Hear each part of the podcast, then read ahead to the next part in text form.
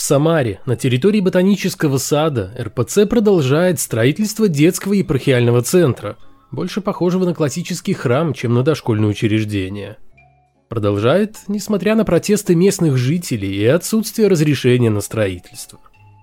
Это 316 выпуск атеистического дайджеста, подкаста о том, что вера – дело личное, а не государственное, а атеизм – норма жизни.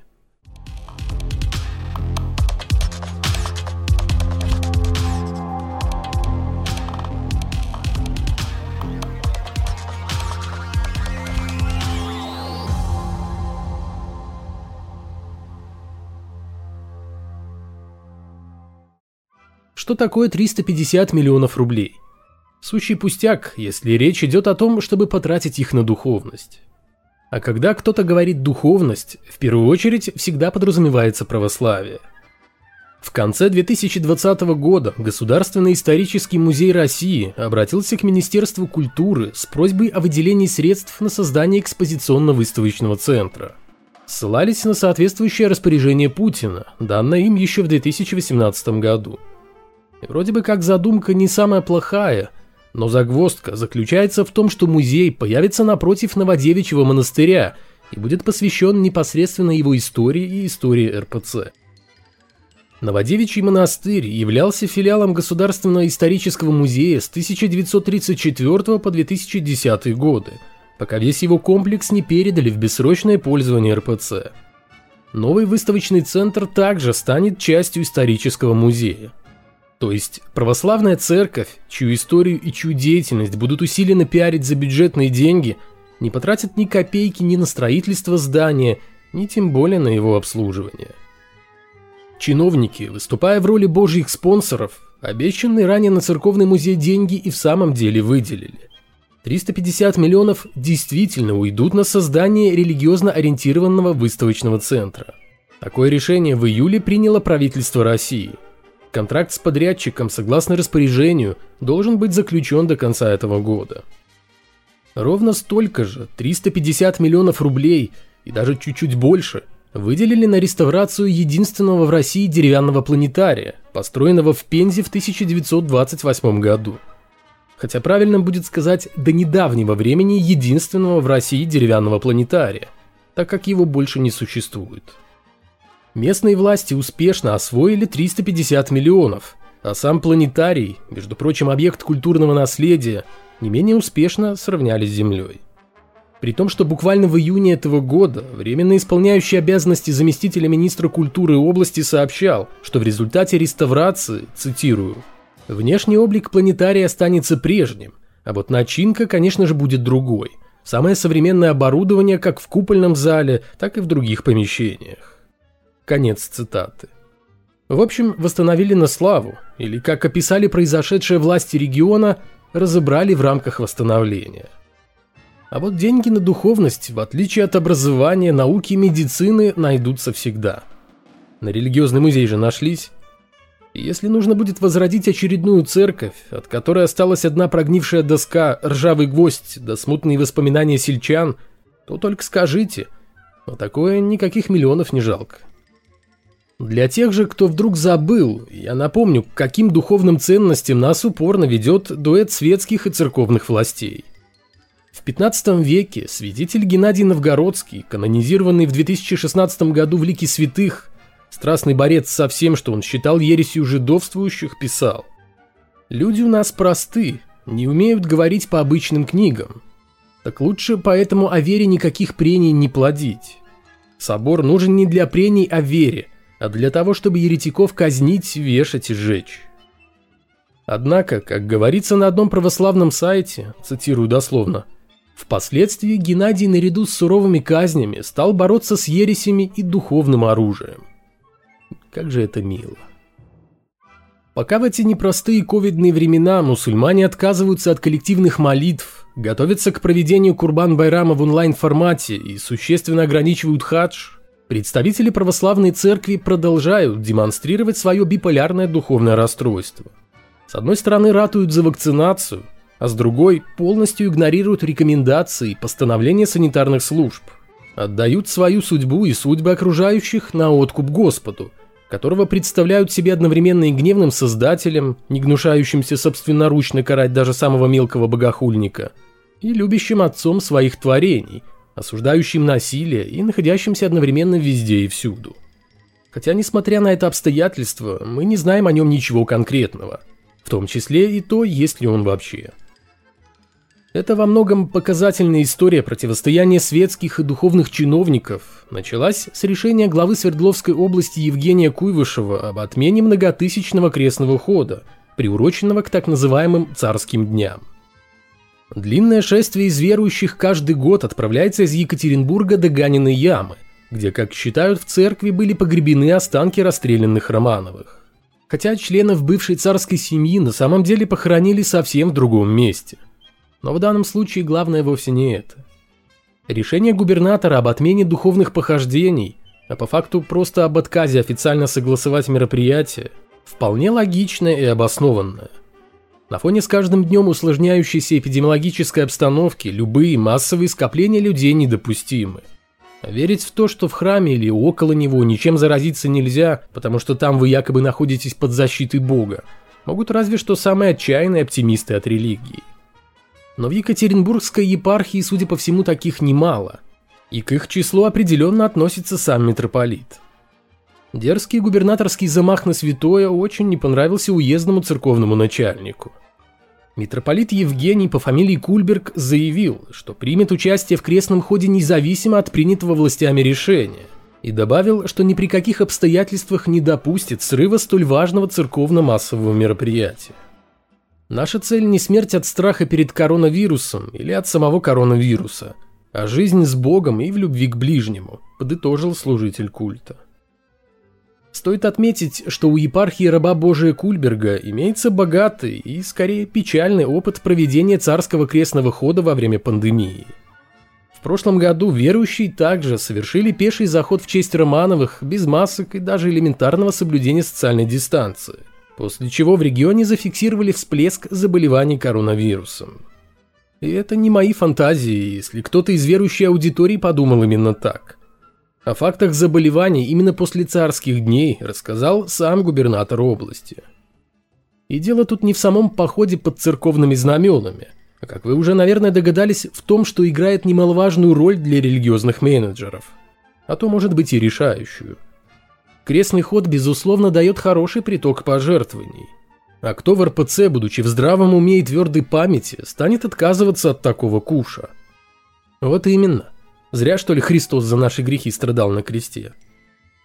На сайте Екатеринбургской епархии сообщили, что царские дни будут проведены с соблюдением всех необходимых мер санитарной безопасности и призвали верующих пользоваться масками, дезинфекторами и соблюдать социальную дистанцию.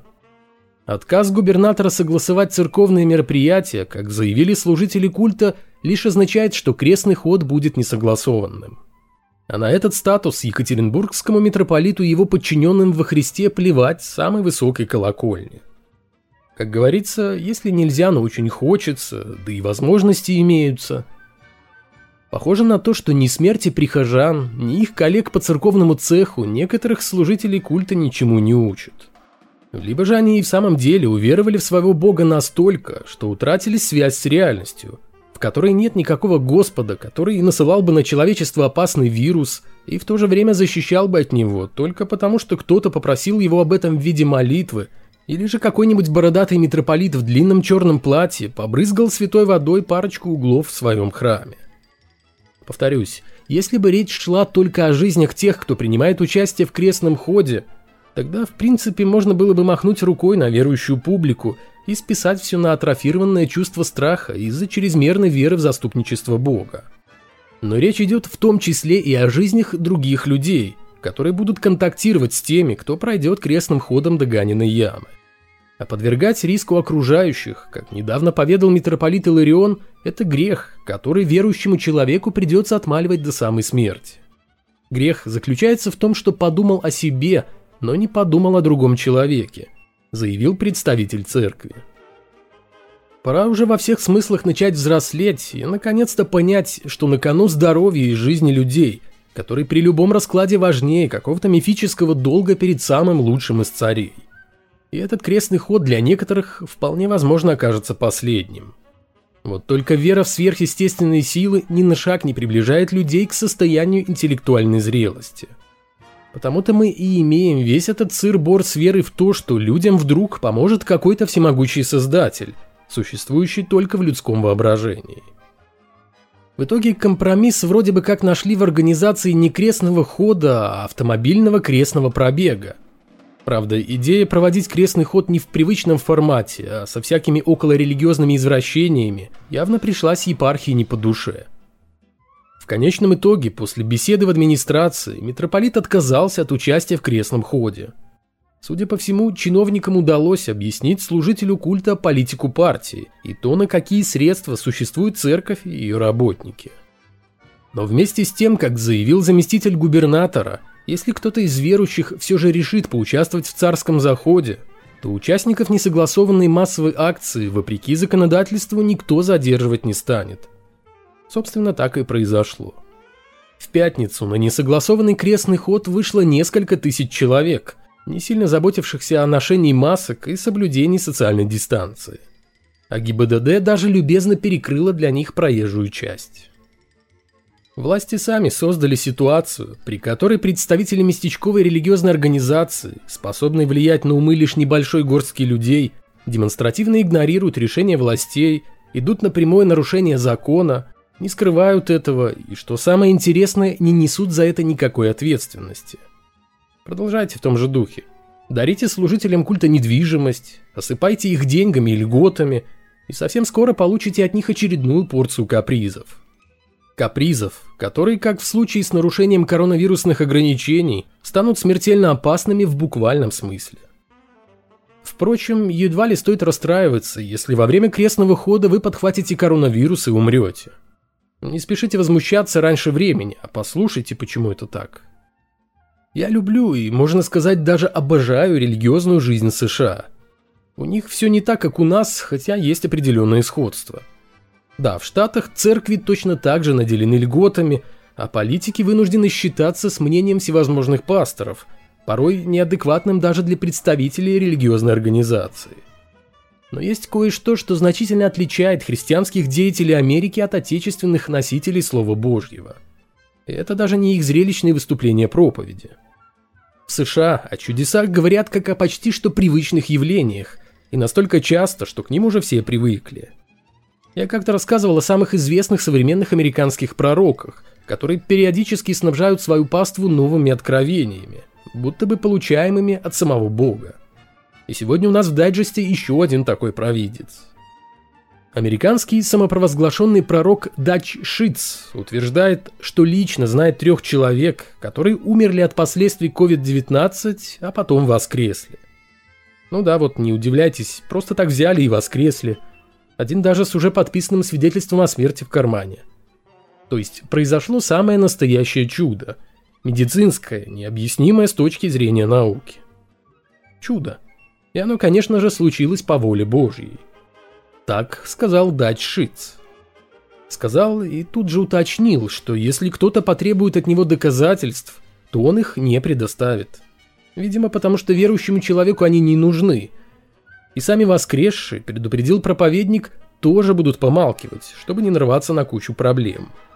Какие именно проблемы ждут возвращенцев с того света, Шиц не уточнил. Да и спрашивать его об этом, думаю, не имеет никакого смысла. Нужно верить, а вера – отличный проводник в мире обмана и невежества. В 2018 году прихожане Свято-Троицкого женского монастыря в Пензе объявили о сборе 1 миллиона 300 тысяч рублей на покупку чудодейственных башмачков святителя Спиридона Тремифунского. Возможно, кто-то помнит эту историю. Для остальных вкратце расскажу, что это за святитель такой и чем так цена для верующих его бывшая в употреблении обувь. Согласно церковному преданию, после своей смерти в IV веке святитель Спиридон отзывается на молитвы верующих и якобы бродит по свету, помогая нуждающимся. После таких прогулок он вновь возвращается в Раку, где хранятся его останки, конечно же нетленные, а стоптанные во время духовных путешествий башмаки расходятся по миру в качестве реликвий. Их, само собой, хватает не на всех, И для того, чтобы те же православные пензы тоже могли иметь у себя под боком настоящую святыню, им нужно раскошелиться на довольно приличную сумму, в которую уже включена стоимость перевозки, таможенные сборы и, собственно, сам ковчег с реликвией. Увы, не могу сказать, удалось ли монастырю наскрести нужную сумму денег и доставить с греческого острова, где хранятся вожделенные мощи святителя, один из его башмачков. Хотя это возможно, ведь в конце 2019 года в Троицкий женский монастырь и в самом деле привезли реликвию в виде обуви. За деньги на постоянной основе или бесплатно и временно, впрочем, неизвестно. Глядя на такое благолепие, собственной святыней решил обзавестись и настоятель одного из храмов Твери. Священник Сергий Дмитриев поведал на странице в социальной сети о своей гениальной задумке – приобрести точную копию Туринской плащаницы – в которую, как гласит легенда, завернули тело распятого Христа. Пока не ясно, где и у кого служитель культа собирается заказывать плащаницу в натуральную величину, но он уверенно заявляет, что такая возможность есть. Ты ладно, не запретишь же верующим тратить собственные сбережения на то, что они считают важным. Пусть даже покупка копий туринской плащаницы – это фактически то же самое, что швырнуть собранные прихожанами деньги с колокольни. Особенно учитывая тот факт, что никто кроме церкви не считает хранящееся в Туринском соборе Иоанна Крестителя полотно подлинным. Ко всему прочему, и в католической, и в православной церкви всегда уклоняются от ответа на прямой вопрос относительно происхождения плащаницы. Но как бы там ни было, смеяться тут не над чем, ибо и башмачок Спиридона, и, возможно, плащаница, даже ее копия – это религиозные артефакты, обладающие чудотворным потенциалом. А это значит, что их приобретение можно расценивать как грамотное вложение денег рабов божьих в их здоровье и благополучие.